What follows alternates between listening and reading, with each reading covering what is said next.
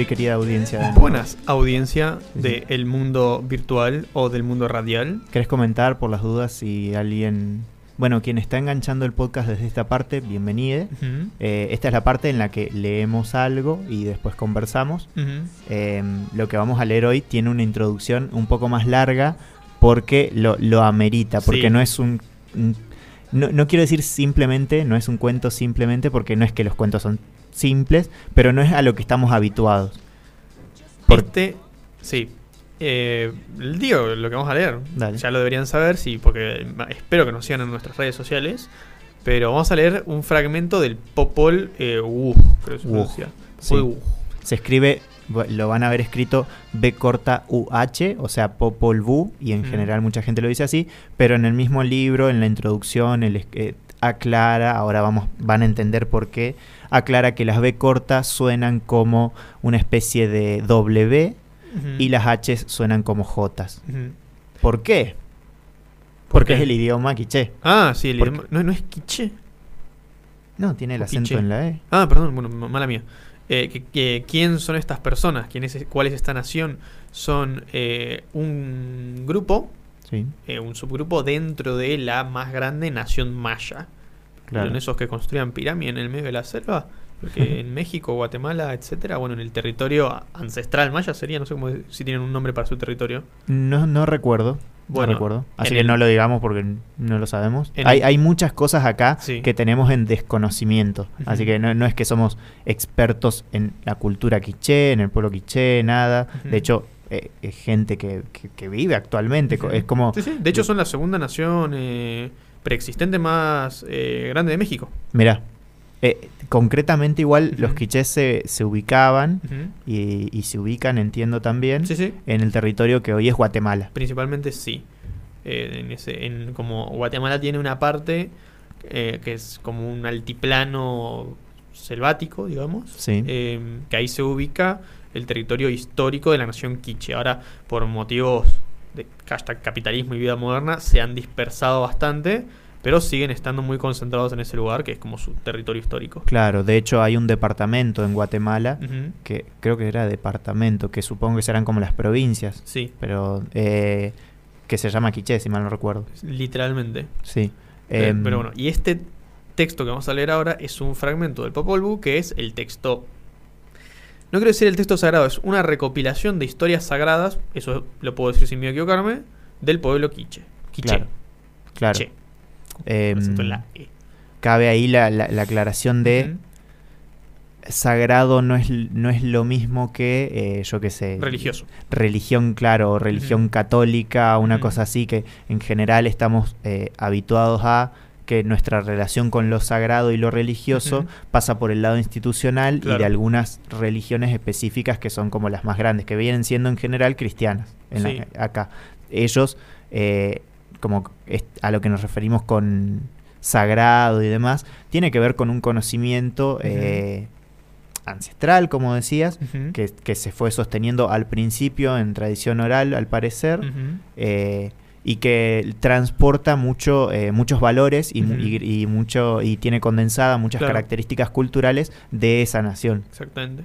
Bueno, de que de hecho este texto que tenemos ahora del Popol Vuh es muy interesante porque es un texto que tiene un origen muy eh, propiamente eh, quiché. Muchos textos de, como religiosos de otras naciones son como lo que entendían los cristianos por eso. Claro. Esto lo escribió probablemente, seguramente lo escribió eh, un indígena, es la palabra que usan. Eh, sabemos que hoy en día ese término no es el más adecuado para nada, es la palabra que se usa en la bibliografía que tengo entonces. Se dice indígena ahí, eh, probablemente una, un quiché, sí. que lo que hizo fue recopilar distintas historias orales de la tradición quiché y escribirlas en alfabeto latino, pero en idioma quiché. Exacto. Ese, ese, ese es el matiz, ¿no? Es, lo escribió en, en el alfabeto en el que todos estamos acostumbrados, en idioma quiché, no en español. Claro, que es lo que pasa por... y, esto, perdón que te, interrumpo, evidentemente si lo escribió en idioma, em, en alfabeto latino, fue mientras está dando la conquista.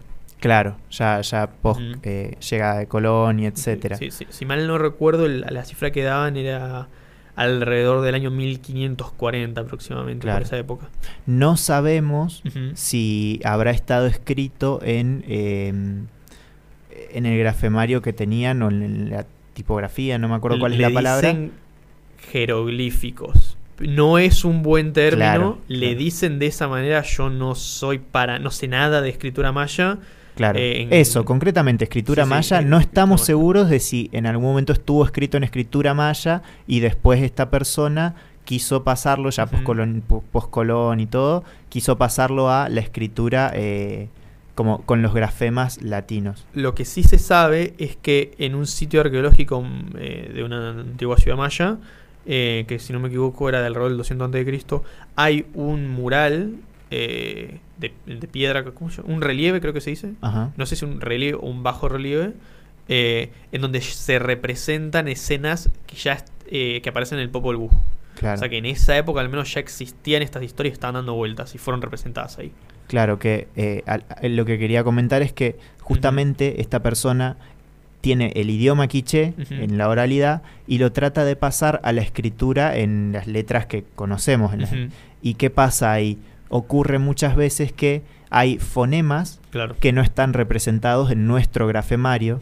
Entonces usan, por ejemplo, que es lo que pasa, la B corta para un sonido que es un, fonema que es como una U. Perdón, lo estoy. No soy experto para nada, ya lo aclaramos, pero ese sonido es lo, que dice acá el libro, que es el que representa con la B corta. Entonces, por eso no leemos Popol Vuh, sino Popol Vuh, y la H la, se lee como una J.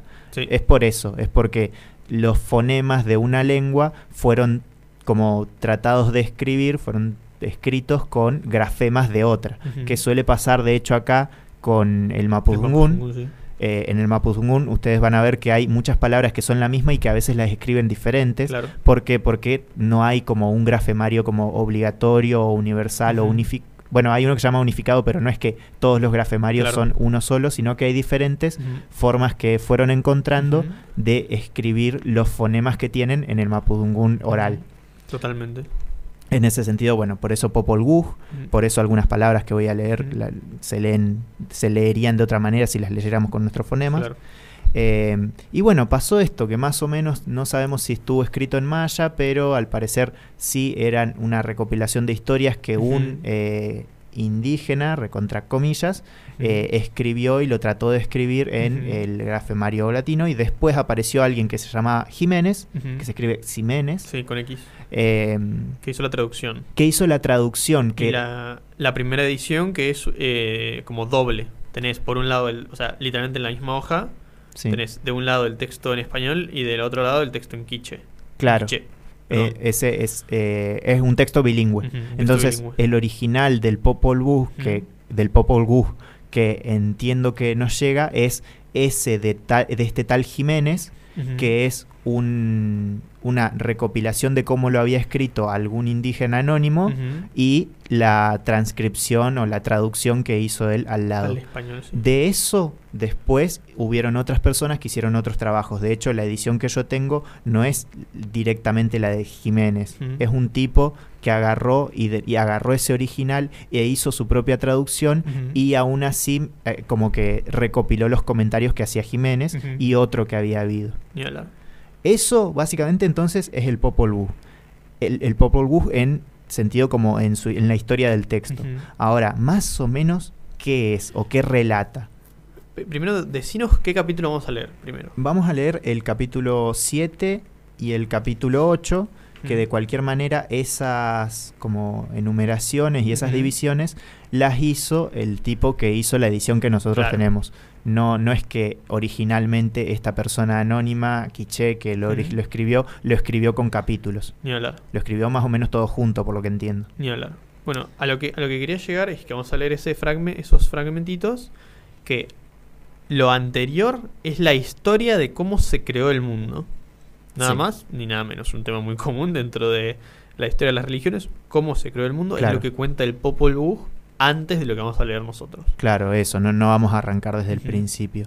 Em, de cualquier manera, e, en ese sentido es como inevitable encontrar analogías al toque con respecto a la Biblia. Sí, al Génesis cristiano. Que también es una recopilación de historias. Sí, totalmente. Que explican el origen del mundo. Así que va por ese, e, e, es, muy inevitable como pensarlo ahí, hacer ese tipo de analogías. Y por ejemplo decir erróneamente el Popol Vuh entonces es la Biblia de los quichés, por ejemplo. No, no es la Biblia de los quichés, no es una Biblia, es una recopilación de, una, de una serie de historias que tenían el pueblo quiché eh, y que hoy podríamos ver con nuestros ojos como una especie de Biblia o un relato de la creación y etcétera. Tiene un relato de la creación pero en otro contexto cultural totalmente diferente, no tiene las implicancias que, puede tener para un cristiano la Biblia o ese tipo de cosas. Mm. Eso es lo que nos llega y es un librito que tengo acá, que saqué de la, de la biblioteca de la Uni, de hecho. Em, y tiene muchas diferencias igual a la Biblia y a las historias que tiene en la Biblia. Por ejemplo, hay muchos dioses. Mucho, de hecho, los dioses que crean el mundo desaparecen al toque. Sí. Literalmente es como que empiezan a crear, ni siquiera terminan de dejar el mundo como lo conocemos ahora y desaparecen. No es que nos explican que hubo una batalla y los mataron o los encerraron como pasa en la, religión griega clásica, hmm. eh, sino que no aparecen más, no los mencionan más. Claro, también es, es eh, tal vez, eh, justamente usamos muchas palabras que están en nuestra cultura. Claro. Entonces, por ejemplo, la palabra dioses tal vez no es la más apropiada. Dioses, también se usa la palabra demonios. Eh, claro. Que tal vez no, es la, no son las mejores palabras. Claro. Tal vez hay un montón de categorías dentro de la religión quiché que no las tenemos, entonces no las podemos traducir bien. Claro, de por sí ahí hay un problema de, con la traducción, que en realidad es es una cosa que ocurre, puede ser un problema, puede ser un, algo que lo enriquece o lo que sea, pero claro, si vos tenés un idioma en el que para hablar para hablar de una deidad o de un ser que no es humano es como otra cosa, está en otro plano, por así decirlo, de la existencia, le decimos Dios, no tenemos otra palabra, entonces le decimos dioses, pero tal vez en, en, otro contexto lingüístico y cultural es otra cosa. Pero bueno, tienen muchos dioses, de, hechas todas esas salvedades.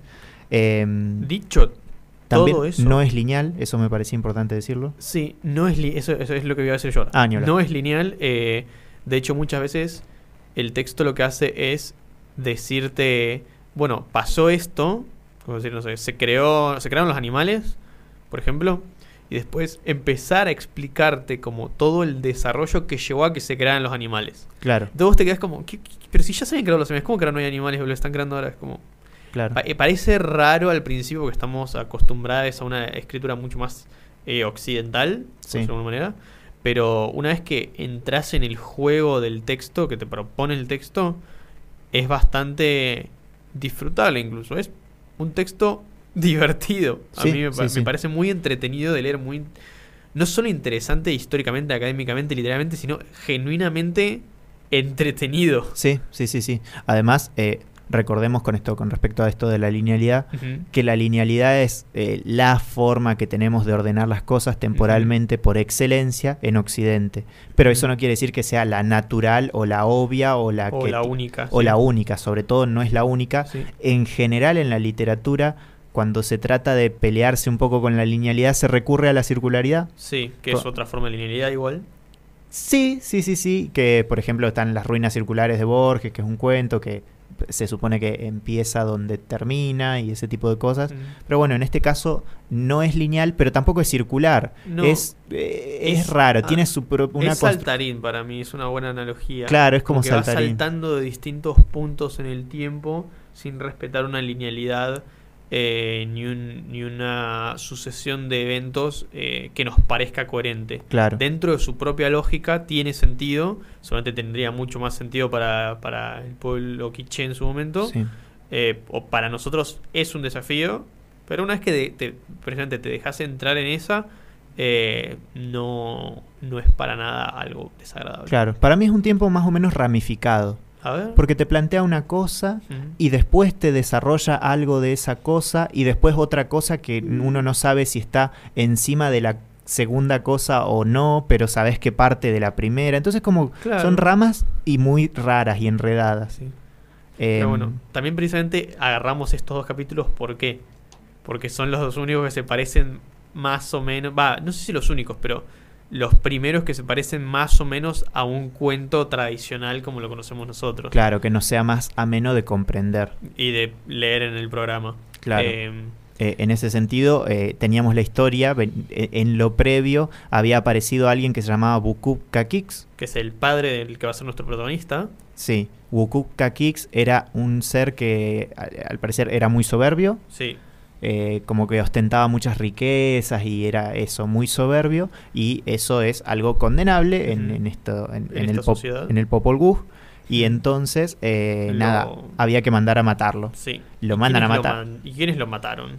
Lo mataron unas, unas Pu e Ixbalanque. Que te los presentan como al menos como los buenos, digamos. Claro, como dos muchachos que justamente son los que tienen que ir a matar al malo, así que... Sí, para mí, eh, Bukuka Case no hizo nada malo, así que son dos psicópatas. Para, en, ya vamos a hablar de esto. Sí, sí, sí, ya lo eh, Pero bueno. Eh, dicho todo esto, matan unas Puex Balanque, spoiler, arre, en lo previo, matan efectivamente a Bukuka Kix y a la esposa, pero no a los hijos, aún los hijos, eh, es eso, la familia estaba Bukuka Kix, la esposa, eh, que le digo la esposa porque la mencionan así, no es que le ponen nombre ni nada, y eh, los hijos tenían poderes, por así decirlo. Sí, pareciera que tienen super fuerza al menos. Sí, uno super fuerza y el otro no me acuerdo qué cosa. Creo que también super fuerza. Puede ser. que los hijos son Zipagna, que es el, nuestro protagonista. Sí. Y Cabracán, que también va... Alto nombre. Sí, es tremendo nombre.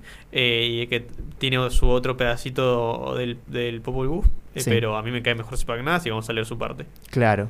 Dicho todo eso, bueno, unas, unas Pu, ex se encargan, logran, después de un, hay unos unas peripecias, lo logran matar a Bukuka Kix, a la esposa, y todavía quedan dando vueltas por ahí, Sipagna eh, Cabra Khan, sin sus padres, y quedan dando vueltas y boludeando por ahí, por así decirlo. y en ese contexto es que ya vamos, ya vamos a pasar a la, a la historia. No sé si querés que directamente pasemos a leerla o queda algo más. Eh, solo quiero volver a decir que eh, unas van aquí me parecen dos psicópatas y pasar a la lectura. Claro, ya lo discutiremos.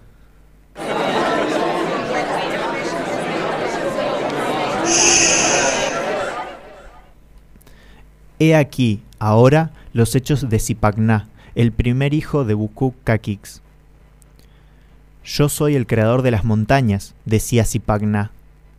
Este, Zipagná, se estaba bañando en la orilla de un río cuando pasaron cuatrocientos muchachos, que llevaban arrastrando un árbol para sostén de su casa. Los cuatrocientos caminaban después de haber cortado un gran árbol para viga madre de su casa. Llegó entonces Zipagná y dirigiéndose hacia donde estaban los cuatrocientos muchachos les dijo, ¿Qué estáis haciendo, muchachos? Solo es este palo, respondieron, que no lo podemos levantar y llevar en hombros. Yo lo llevaré. ¿A dónde ha de ir? ¿Para qué lo queréis? Para viga madre de nuestra casa. Está bien, contestó, y levantándolo se lo echó al hombro y lo llevó hacia la entrada de la casa de los cuatrocientos muchachos. Ahora quédate con nosotros, muchacho, le dijeron. ¿Tienes madre o padre? No tengo, contestó. Entonces te ocuparemos mañana para preparar otro palo para sostén de nuestra casa. Bueno, contestó. Los cuatrocientos muchachos conferenciaron enseguida y dijeron, ¿Cómo haremos con este muchacho para matarlo? Porque no está bien lo que ha hecho levantando él solo el palo hagamos un gran hoyo y echémoslo para hacerlo caer en él. Baja a sacar y traer tierra del hoyo, le diremos, y cuando se haya agachado para bajar a la excavación, le dejaremos caer el palo grande y allí en el hoyo morirá. Así dijeron los cuatrocientos muchachos, y luego abrieron un gran hoyo muy profundo. Enseguida llamaron a Zipagná. Nosotros te queremos bien. Anda, ven a cavar la tierra porque nosotros ya no alcanzamos, le dijeron. Está bien, contestó. Enseguida bajó al hoyo, y llamándolo mientras estaba cavando la tierra, le dijeron, ¿Has bajado ya muy hondo? Sí, contestó, mientras comenzaba a abrir el hoyo, pero el hoyo que estaba haciendo era para librarse del peligro. Él sabía que lo querían matar, por eso, al abrir el hoyo, hizo hacia un lado una segunda excavación para librarse. ¿Hasta dónde vas? gritaron hacia abajo los cuatrocientos muchachos. Todavía estoy cavando, Yo os llamaré allí arriba cuando esté terminada la excavación, dijo Zipagná desde el fondo del hoyo. Pero no estaba acabando su sepultura, sino que estaba abriendo otro hoyo para salvarse. Por último los llamó Zipagná, pero cuando llamó ya se había puesto en salvo dentro del hoyo. Venid a sacar y llevaros la tierra que he arrancado y está en el asiento del hoyo, dijo, porque en verdad lo he ahondado mucho. ¿No oís mi llamada? Y sin embargo, vuestros gritos, vuestras palabras, se repiten como un eco una y dos veces, y así oigo bien dónde estáis. Esto decía Zipagná desde el hoyo donde estaba escondido, gritando desde el fondo. Entonces los muchachos arrojaron violentamente su gran palo, que cayó enseguida con estruendo al fondo del hoyo. Que nadie hable. Esperemos hasta oír sus gritos cuando muera, se dijeron entre sí, hablando en secreto y cubriéndose cada uno la cara, mientras caía el palo con estrépito. Zipagná habló entonces lanzando un grito, pero llamó una sola vez cuando cayó el palo en el fondo. Qué bien nos ha salido lo que hicimos. Ya murió, dijeron los jóvenes. Si desgraciadamente hubieran continuado lo que había comenzado a hacer, estaríamos perdidos, porque ya se había metido entre nosotros, los cuatrocientos muchachos. Y llenos de alegría dijeron, ahora vamos a fabricar nuestra chicha durante estos tres días. Pasados estos tres días, beberemos por la construcción de nuestra casa, nosotros los cuatrocientos muchachos. Luego dijeron, mañana veremos y pasado mañana veremos también si no vienen las hormigas entre la tierra cuando hieda y se pudra. Enseguida se tranquilizará nuestro corazón y beberemos nuestra chicha, dijeron. Zipagná escuchaba desde el hoyo todo lo que hablaban los muchachos, y luego, al segundo día, Llegaron las hormigas en montón, yendo y viniendo y juntándose debajo del palo. Unas traían en la boca los cabellos y otras las uñas de Zipagná. Cuando vieron esto, los muchachos dijeron, ya pereció aquel demonio. Mirad cómo se ha juntado las hormigas, cómo han llegado por montones, trayendo unas los cabellos y otros las uñas. Mirad lo que hemos hecho. Así hablaban entre sí. Sin embargo, Zipagná estaba bien vivo, se había cortado los cabellos de la cabeza y se había roído las uñas con los dientes para dárselas a las hormigas. Y así los cuatrocientos muchachos creyeron que, que había muerto, y al tercer día dieron principio a la orgía y se emborracharon todos los muchachos. Y estando ebrios, los cuatrocientos muchachos ya no sentían nada. Enseguida Zipagná dejó caer la casa sobre sus cabezas y acabó de matarlos a todos. Ni siquiera uno, ni dos se salvaron de entre los cuatrocientos muchachos. Muertos fueron por Zipagná, el hijo de Bukuk Kakix. Así fue la muerte de los cuatrocientos muchachos, y se cuenta que entraron en el grupo de las estrellas que por ellos se llama Mots, aunque esto tal vez sea mentira. Capítulo 8 Contaremos ahora la derrota de Zipagná por los dos muchachos Junaspu e Xbalanqué. Ahora sigue la derrota y muerte de Zipagná, cuando fue vencido por los dos muchachos Junaspu e Xbalanqué. El corazón de los dos jóvenes estaba lleno de rencor porque los cuatrocientos muchachos habían sido muertos por Zipagná, y éste solo buscaba pescados y cangrejos a la orilla de los ríos, que ésta era su comida de cada día. Durante el día se paseaba buscando su comida y de noche se echaba los, se echaba los cerros a cuestas. Enseguida Junajpú e Xbalanqué hicieron una figura a imitación de un cangrejo muy grande y le dieron la apariencia de tal con una hoja de pie de gallo, del que se encuentra en los bosques. Así hicieron la parte inferior del cangrejo, de pajac, que le hicieron las patas y le pusieron una concha de piedra que le cubrió la espalda al cangrejo. Luego pusieron esta especie de tortuga al pie de un gran cerro llamado Meahuán, donde lo iban a vencer a Zipagná. A continuación se fueron los muchachos a hacer el encuentro a Zipagná a la orilla de un río. ¿A dónde vas, muchacho? le preguntaron a Zipagná. No voy a ninguna parte, solo ando buscando mi comida, muchachos, contestó Zipagná. ¿Y cuál es tu comida? Pescado y cangrejos, pero aquí no los hay y no he hallado ninguno. Desde antier no he comido y ya no aguanto el hambre, dijo Zipagná a Agunaspu ex Balanque.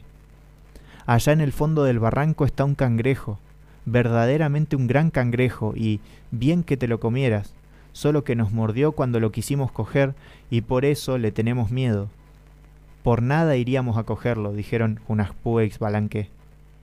Tened lástima de mí, venid y enseñádmelo, muchachos, dijo Zipagná. No queremos, anda tú solo, que no te perderás. Sigue por la vega del río y llegarás al pie de un gran cerro. Allí está haciendo ruido en el fondo del barranco. Solo tienes que llegar allá, le dijeron Junaspú ex Balanqué.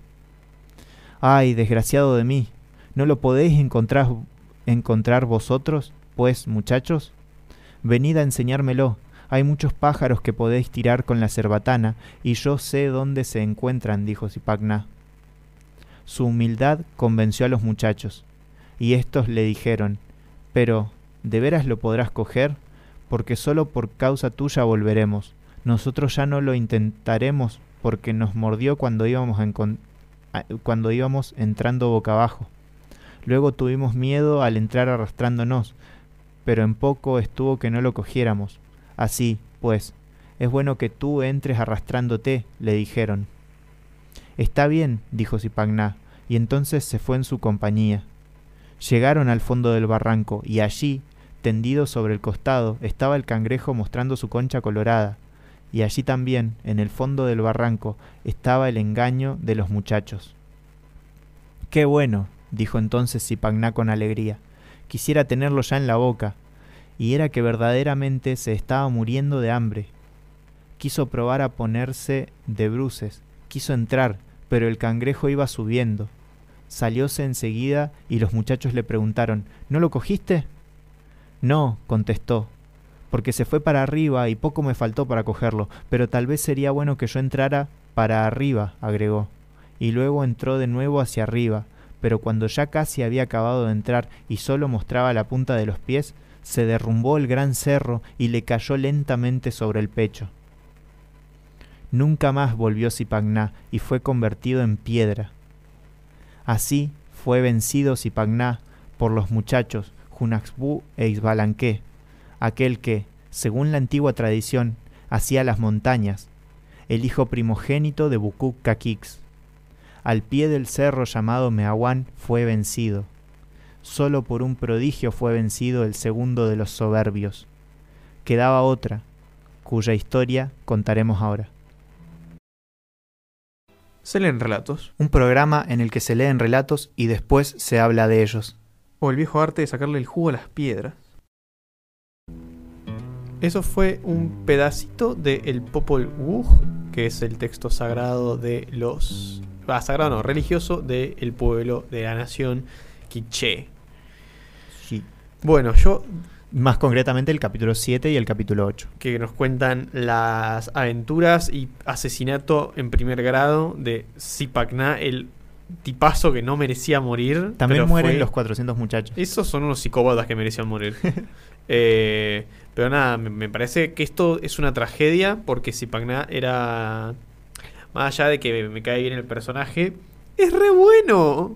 No hizo ningún daño. Sí, sí. Es... O sea, hacer tu desarrollo sobre por qué para vos deberían haberlo ejecutado. Dale, no, no sé si es que deberían haberlo ejecutado o lo que sea, pero claramente como que tenemos que hacer el esfuerzo eh, de, de, situarnos un cachitito y entender primero en el contexto, claramente el libro te está diciendo que son unos soberbios, el padre y los dos hijos. Son como los tres soberbios, es una figura fuerte. Igual en una parte se habla se dice textualmente que si, si Pagna es humilde. Claro, que les parecía, a, a unos Puex Balanque les pareció humilde y por eso como que lo acompañaron a buscar el cangrejo. Eh, sí, es que por cómo está relatado suena a un tipazo. Se cruzó con unos chabones que se estaban esforzando por llevar un palo y les dijo, eh, pará, yo tengo super fuerza, lo, se los llevo, no hay drama. Y le dijeron, bueno, ¿y tenés familia? No. Ah, bueno, quédate y ayudanos mañana. Y después dijeron, bueno, ¿y cómo lo matamos? Sí, sí. Entonces como que es todo muy vertiginoso y, demás, pero, pero el contexto en general es que el chabón es uno de los de los soberbios y también yo pienso que tiene que ver un poco, cuando, empieza el relato, lo dice muy al pasar, pero yo supongo que eso tiene peso, dice, yo soy el creador de las montañas, decía Zipagná. Sí. No se termina de entender bien si de verdad él es el creador de las montañas porque evidentemente como que ya vivían en un contexto en el que existían algunas cosas. Eh, y a mí me suena también de nuevo en el contexto de que nadie tenía super fuerza, a que el chabón era soberbio en el sentido de que, eh, nada, eso tenía como que un poco, por así decirlo, se cagaba en como las leyes que todos respetaban, que eran las leyes naturales, por así decirlo. Claro. El padre era soberbio, ese sí, está muy, muy bien desarrollado, el chabón tenía mucha riqueza, lo ostentaba todo el tiempo, era como un gil. Eh, y los hijos tal vez también eran soberbios solo por ser hijos de él. Sí, para mí tenían tremenda aportación de apellido y les cabió por eso. Igual Cabra Khan es medio gel. Eh, Si les pinta leer el Popol Vuh, van a leer el capítulo 9 y van a ver que Cabra Khan es medio gil. Sí. Pero. Pero justo eh, Pagna es el que suena a un tipazo. Sí, yo me imagino como Kronk, el de las locuras del emperador. Sí, sí, sí. sí. Es un tipazo. Eh, eh incluso podrían haber hablado con Zipagna. Podrían haberle dicho, che, todo bien que tenga super fuerza, pero ¿puedes dejar de construir montañas? Claro, o de derribarlas. no, el que las derribara Cabracán. Ah, Cabracán, claro. Eh, por favorcito, y listo. Y, el chabón era tan bueno que seguramente no tenía problema. Decía, sí, sí. El chabón andaba por la vida pescando cangrejos, no hacía nada malo. Claro. Em, yo creo que un poco también tiene que ver esto con el ordenamiento del mundo. Justamente están contando cómo se crearon ciertas cosas. Sí. Eh, y también hay una cuestión ahí de valores que hay que tener bien en cuenta. Por ejemplo, la soberbia claramente es eh, condenable, condenable a muerte. Sí, sí, muy heavy. Y obviamente desde nuestro contexto decimos, che, para, ¿cómo vas a condenar a alguien a muerte por soberbio? como que soberbio en todo caso lo hace un pelotudo o una mala persona o lo que sea, pero no, no llega a ser algo condenable. En nuestra sociedad por lo menos. En esa al parecer sí. Sí. Por lo menos en estas historias. Desconozco, yo imagino que sí, pero si uno si uno ve a este texto como algo que de verdad te influencia culturalmente y demás, y que de verdad tiene peso, entonces sí, consideras que la soberbia es mala. Sí, y que el accionar de unas Puix Palanque es correcto y necesario. Claro, y de hecho el de los 400 chabones que, terminan, que terminan muriendo. También, eh, bueno, esto de la pena de muerte que aparece acá sí. es durísima. ¿Bancamos la pena de muerte en este programa? Yo creo que no. No, Claramente bien. Para nada. Aclarado ese punto, también los 400 muchachos merecían morir. Claro, también es como raro decir que existe pena de muerte en mm. esta historia. Como que no, no está la figura de pena de muerte. Y no, pero. Tal vez es una cuestión de equilibrio. La, existe la voluntad de los dioses, que es la que siguen unas Puix Blanque. Claro. Que esa voluntad era hagan boleta a estos tipos. Claro. Y, lo hicieron. Claro, también, justamente, nosotros estamos leyendo una parte que tiene una parte previa en la que también se explica bien, eh, un poco más, por qué tienen que matar al padre y por qué tienen que matar a los soberbios. O sea, no explican, los tienen que matar por soberbios, pero tiene más explicación. En cambio, nosotros agarramos una parte en la que de repente el chabón anda por ahí y de repente a unos 400 muchachos se les ocurre matarlo.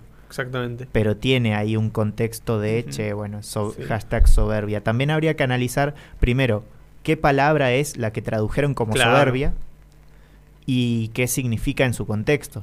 Porque tal vez nosotros estamos diciendo soberbia, soberbia y resulta que es otra cosa. Sí, tal vez resulta que es, no sé, dominador de la naturaleza y destructor del espacio ambiental. Claro.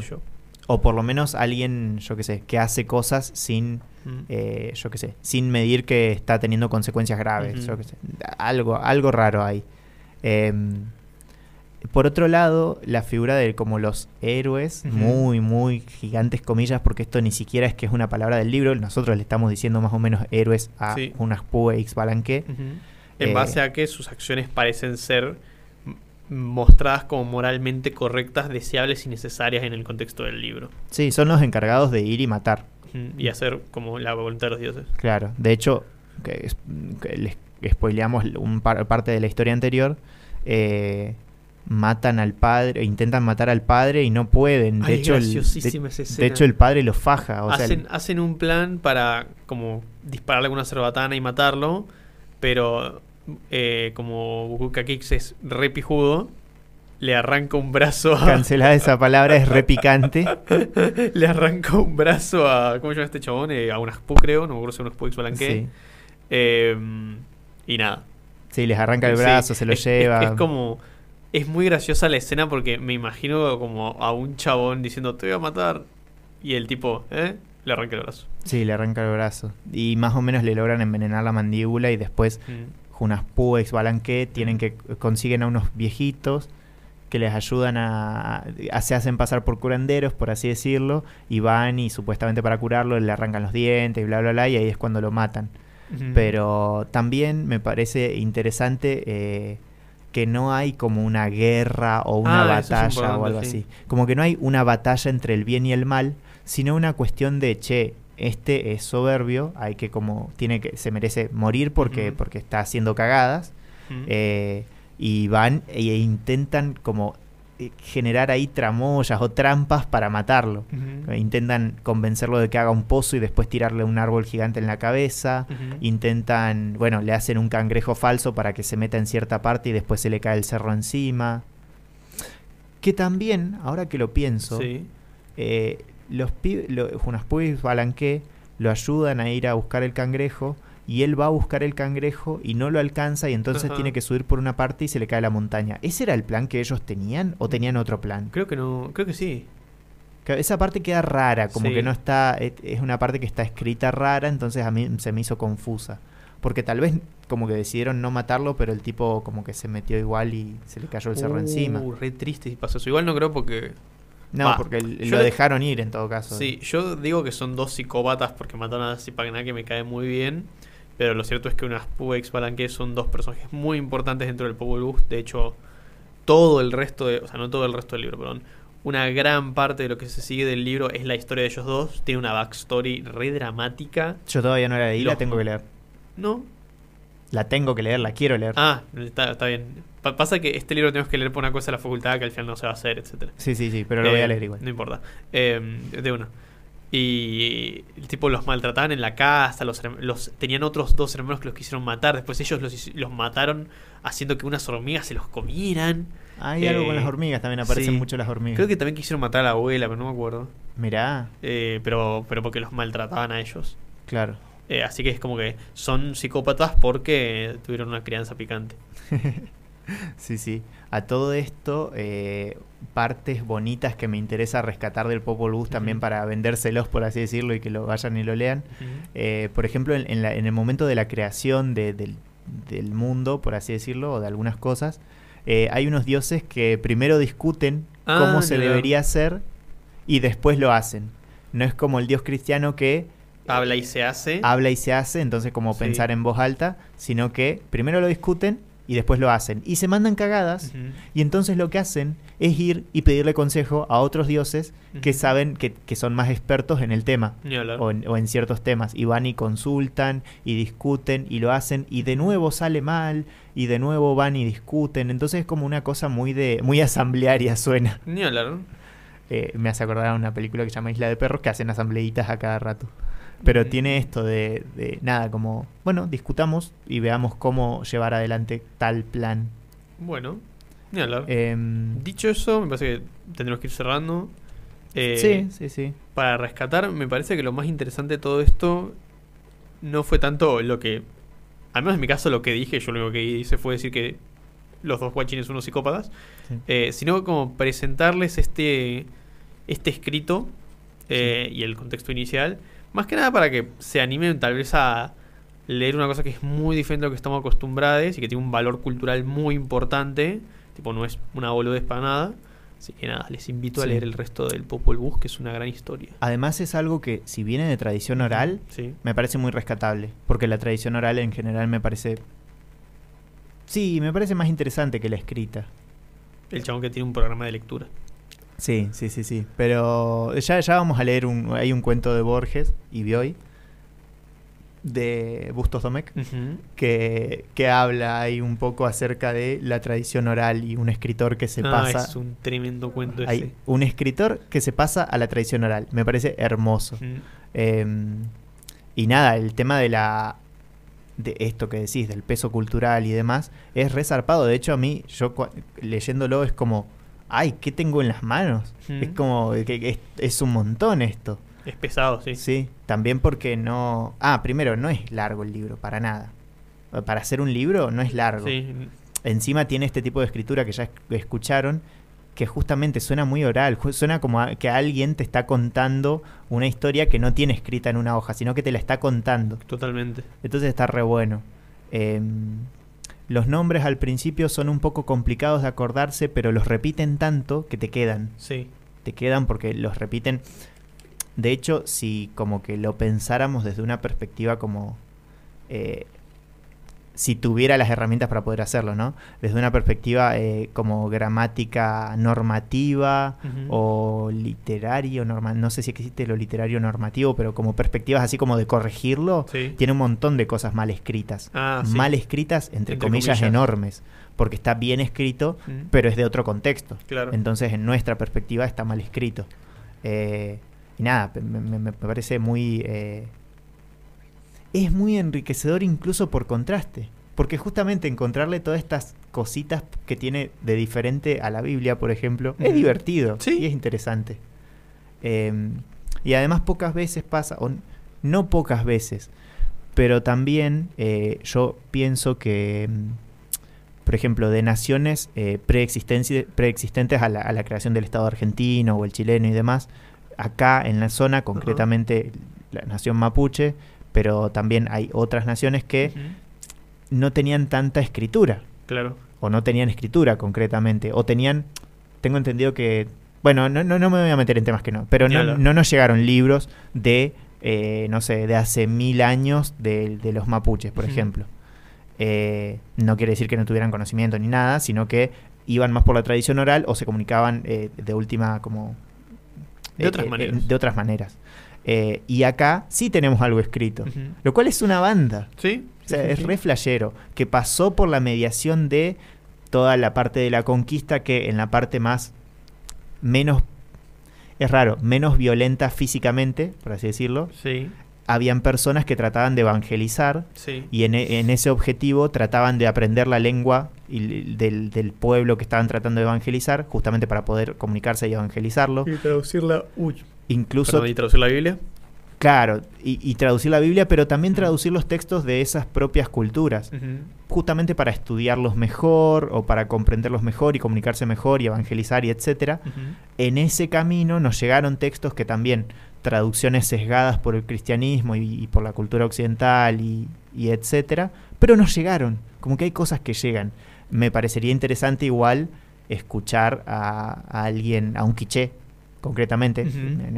no, es que no hay que caer en esto de pensar que cualquier nación preexistente a los estados ya no existe, sino que o, son del pasado, sino que eh, eh, son personas que están que usan celu, que etcétera. Estaría repiola algún día como mágicamente contactarnos con alguna persona que vive en Guatemala actualmente o algo así, quiché, y que nos pueda contar más sobre cómo, qué, qué onda esto, qué onda este texto porque a nosotros también nos llega medio como un mm. librito entre, entre tantos. Que es, un libro que saqué de una estantería en donde habían un montón de otros libros que nada que ver. Claro que también, incluso para terminar cerrando, queda la posibilidad de que sea, de que nos diga, ah, no, es como eh, una cosa que está ahí, como para nosotros es la Biblia tal vez. Claro. Que para nosotros te referís a mí y a vos, no a, no sé, a alguien cristiano. Claro, alguien que se crió en una cultura cristiana, no necesariamente cristiano. Claro. Eh, tal vez para el chino es como, no, sí, es una cosa que está. Que ni, nos importa. Eh, dicho eso, culturalmente está mucho más ligado que vos y yo. Claro. Y dicho eso, gente, me despido.